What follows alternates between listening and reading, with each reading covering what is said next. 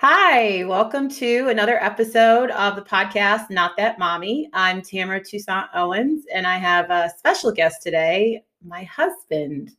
Hey, how's it going? so, this is Rich Owens, my husband. We just celebrated our fifth year anniversary in November. Um, we've been together seven years, and uh, he's been through it with me.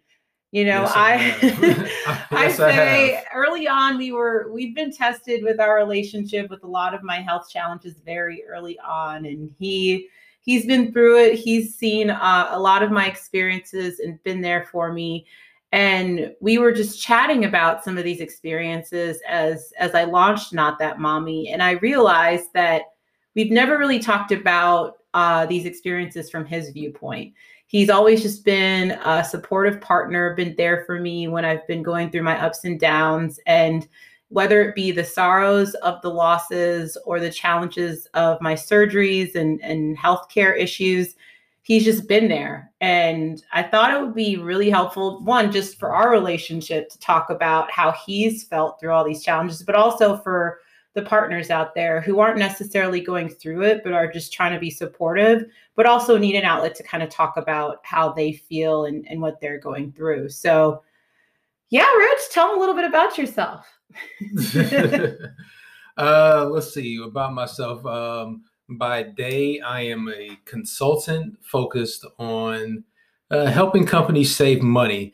If I gave the technical term, I'm sure a lot of people wouldn't know exactly what that meant. That's good enough. They are that's all, you know, consultant, right? yeah, I'm a consultant. And then of course, um, one of my side things I do, one of my biggest passions is that I have a online radio show called the After Dinner Drink. I've had that show pretty much the duration of our yeah. relationship because I started the show 2014, it's 2021 now and yeah, it's, it's, going on the seventh season, just like our seventh year of being together. So, are you saying that that podcast or your your music podcast is is saving our relationship because it's your outlet? no comment. uh, I didn't mean to put him on the spot on that one, but um, but yeah. So you know, I always joke in my in my bio that Rich is from LA and he's a rabid Lakers fan Lakers. and I am from the suburbs of Chicago and I'm a Bulls fan. So, so he did good thing he didn't lead with that when we met because I don't know. You know. I mean, the funny thing is, I mean, I did kind of lead with the LA Ice Cube look on my face when we first when we first met. And she makes fun of me of, about that to this day. She said, "Why is he looking at me so hard? like, why is he guys looking at his face like, like, hey, hey, girl, what your name is?" But it, yeah, she gives me jokes about that all the time. And even if I try to make fun of it, make fun of myself and say anything about it to this day, I can't even I can't even recreate what I did that day. Hey, so, but I guess it worked. We're we're still going strong. Uh I, she knew I wasn't no punk. That's what oh my god. And you know, that's I feel like that's just like the crux of our relationship is that you know, we've been through a lot, so we know that we're there for each other, but Rich makes me laugh all day, every day. And I think that's just so important, especially when you're going through a lot of challenges. Um, and it's it's funny because I think a lot of Rich's silly and funny personality I see in our son. Um, because he he loves to joke and he's really silly and and so I, I love that he gets that from his father. Um, but anyways, kind of back yeah. to the more serious stuff. Yep. Um, I know, sort of like go back to to serious. Serious. Um, but yeah, so you know, when we met, our relationship kind of progressed very quickly. Um, to say the least. we basically moved in together like five months after we met. Not only did we move in together, but we moved to another city together before either one of us had even even met um, each other's parents. So that was a little bit intense yeah. to say the least. Very Our parents and and we're not. Neither one of us are very like, you know, sort of jump in without thinking about it into a relationship kind of people. So I think both of both of our parents on either side were like, what is going on? Um, but thankfully, you know, it worked out and and you know, it, it was very it everything worked out the way it was supposed to. But about a year, I would say, into our relationship. Yeah, probably right when I came back from from my consulting trip in South Africa, you went to see that doctor at Johns Hopkins. Yeah, the fibroid about specialist. The, about your fibroids.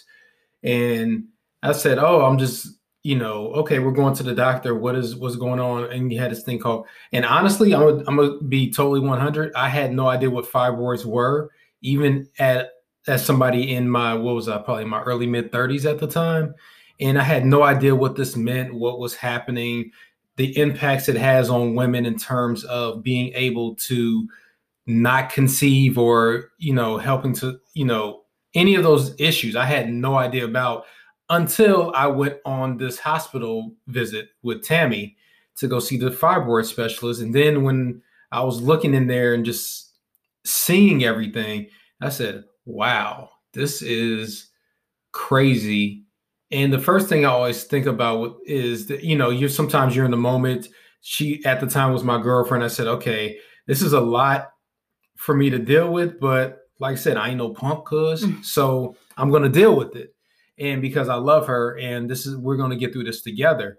But then of course the existential thought is okay, I wonder how many women are going through this and the things that you never think about when you see, you know, sometimes you see women out there, it's like, oh, that person's 40, and you know, you never know what what other women are going through. And sometimes it takes seeing what women go through to really have that empathy for what other women are po- possibly going through in their own situations in their own in their own struggles. So for me, it was pretty eye opening to go through that. And then we fast forward to October, where you had the surgery, right? Eh, and you know you're getting the softball and the cantaloupe out of out of out of right there. and i'll back up a little bit just to kind of yeah. you know the, yeah. the first the first appointment we went to it really i mean we both were kind of not really knowing i mean um if you've read my ebook you'd know you would i talk a little bit about it where i'd spent several years knowing i had fibroids but no one had ever raised a red flag they had said oh you have fibroids and it was kind of like a toss away thing to keep in your mind. Um, but I've always been someone who feels like, especially in health situations, you want to know more. Um, usually, when people have very serious illnesses or even pass away, it's because they don't want to know more or they don't want to get more information because it's painful or they're scared. For me, in a medical situation, I've always felt the more information, the better because you have a fighting chance at least, right? So I said when I we moved and we were near John Hopkins, I said this is one of literally the best medical institutions in the entire world.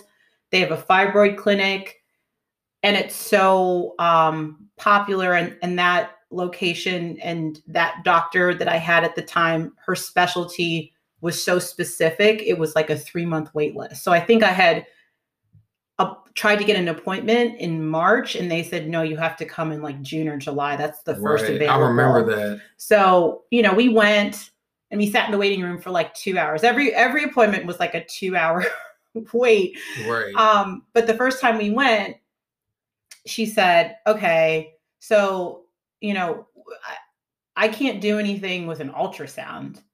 And that was like, to me, that was such a shock. I was like, what do you mean you can't do anything with an ultrasound? She goes, what am I supposed to see with an ultrasound? You can't see fibroids at all with an ultrasound. So anybody who's gone to a doctor and they've done an ultrasound with fibroids, that's that that's usually the end all be all of the story. They they say, okay, we don't see anything on the ultrasound. She goes, no, it's like any other mass in your body. We need an MRI.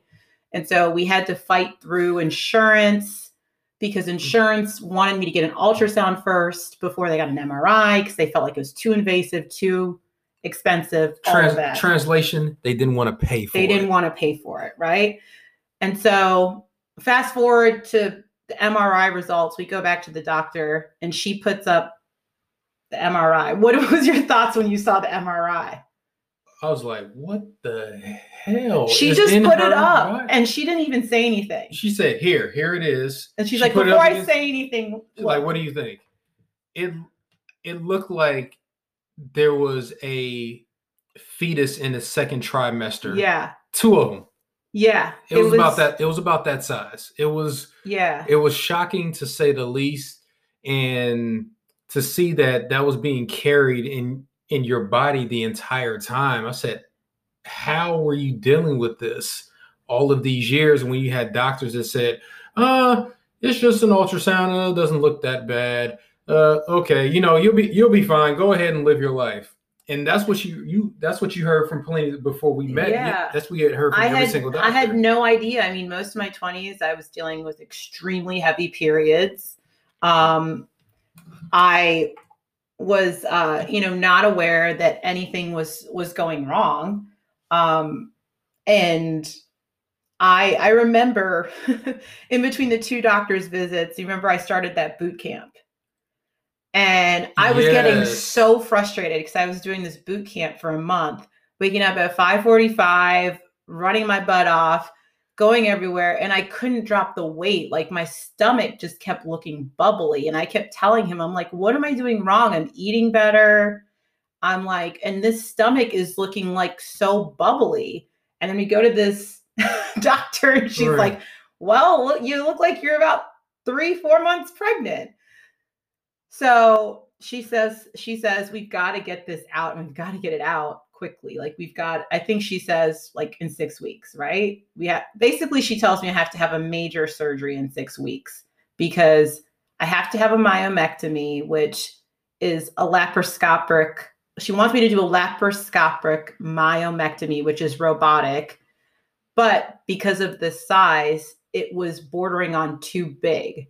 And if it got too big to do the laparoscopy, they were going to have to do a full, like, cut me open and go in my uterus, which at that point, my chances of being able to carry a baby drop precipitously.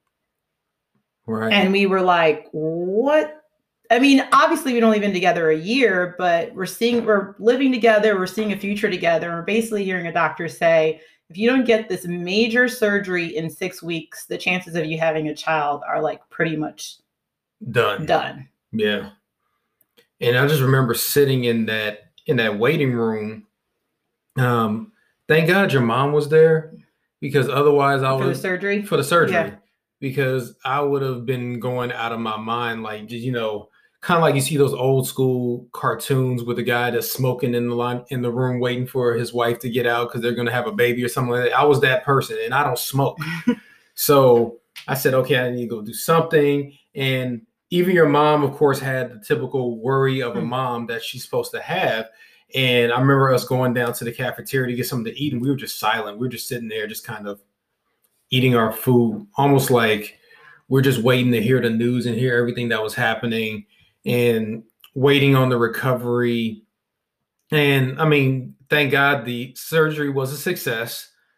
And you and um But, but, you two hours longer. it was two hours longer because they thought that they can actually get it through the laparoscopic, but they had to actually go in and basically cut you open to get everything out. Almost like the same thing they, they had to do for a cesarean. They had to go in there, cut it, and and then like scrape it out and, and everything like that. It was and it took so long. We were saying like, wait, this they, they said this was only take like a couple hours, and it was almost what was it like close to noon, and you were still under the night. Yeah, they said it was supposed to take two and a half hours and it took almost five.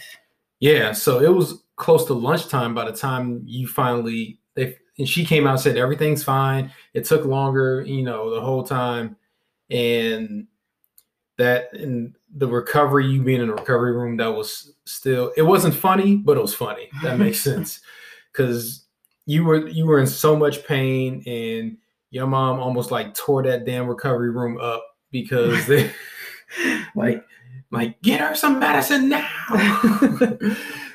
and of course, I'm I can't come back a- until they said no, you don't you don't want to see this. I said okay. So that added on to the time and the anticipation and the anxiety of trying to wait to see what was happening. And at the time, I'm thinking, oh man, I got all this going on. She's going to go through all this pain and all this recovery. And then I started a new job and I won't be home because I'm going to be on the other side of town Mhm. starting my new job. And I, I can only help so much. And it was, it was conflicting to be, to be in that position And then a week after that, what I had to go out of town for like Yeah. a week. They got my mom. My mom Yeah. was there. It was it was such a crazy experience because it was one of those things where it's like you can prepare as much as you as you want and and you know I tend to be prepare like I read everything I learn as much as I can but no one could have prepared me for that surgery and like the level of pain I was in like and I'm ritual attest my pain tolerance is pretty damn high but I think that was like the worst pain I've ever experienced in my life um, yeah. they beyond the two that they saw in the MRI, there was an additional nine or like- eleven or Th- something. Those like a dozen yeah. smaller ones. So they had to. That's when Rich was talking about the digging in. They had to dig into. So there's like you know there's some technical terms for it, but basically they had to dig into my the sides of my uterus, the lining to dig them out because there was clusters, and so the pain was just like horrific. Like we lived in a three story townhouse. I could barely go up the stairs. Um, my energy level was like in the toilet. and it's I could barely like I think we you know three weeks later we tried to go to like Target or something and like halfway through I like could barely walk back to the front. Um it yeah, was it was it, was, bad. Yeah, you were in a lot of you were in a lot of pain at the time, and it was in the thing is that I'm sure most guys or even um, if women have female partners and they're going through this, one of the things that sucks is that you're in a position of where your partner's pain is an area of concern, yet you can't do anything about it. It's not an area of control. It's not like you can say, "Here, just rub the back" or anything, or let me put something. It's only it only helps so much, and you just kind of have to do what you can and just wait for the body to heal itself. You know, that doesn't mean you sit around and do nothing, obviously, you know, but it was sucked that you couldn't really help to alleviate the pain at, at, at that point. So it was it was interesting to go through. And then there's just the guilt. Like I said, I was at work 10 hours a day. If you factor in the commute, I was probably gone probably 11, 12 hours a day every single day while she was trying to recover. But like I said, thank God your mom was here. Yeah. Otherwise, yeah, that would have really been bad. Yeah. No, I mean, and it was just the timing of it all. Not that there's ever a good time to have, you know, an emotionally, you know, an, a, a huge surgery like that. There's never a good time for that. Um, but uh,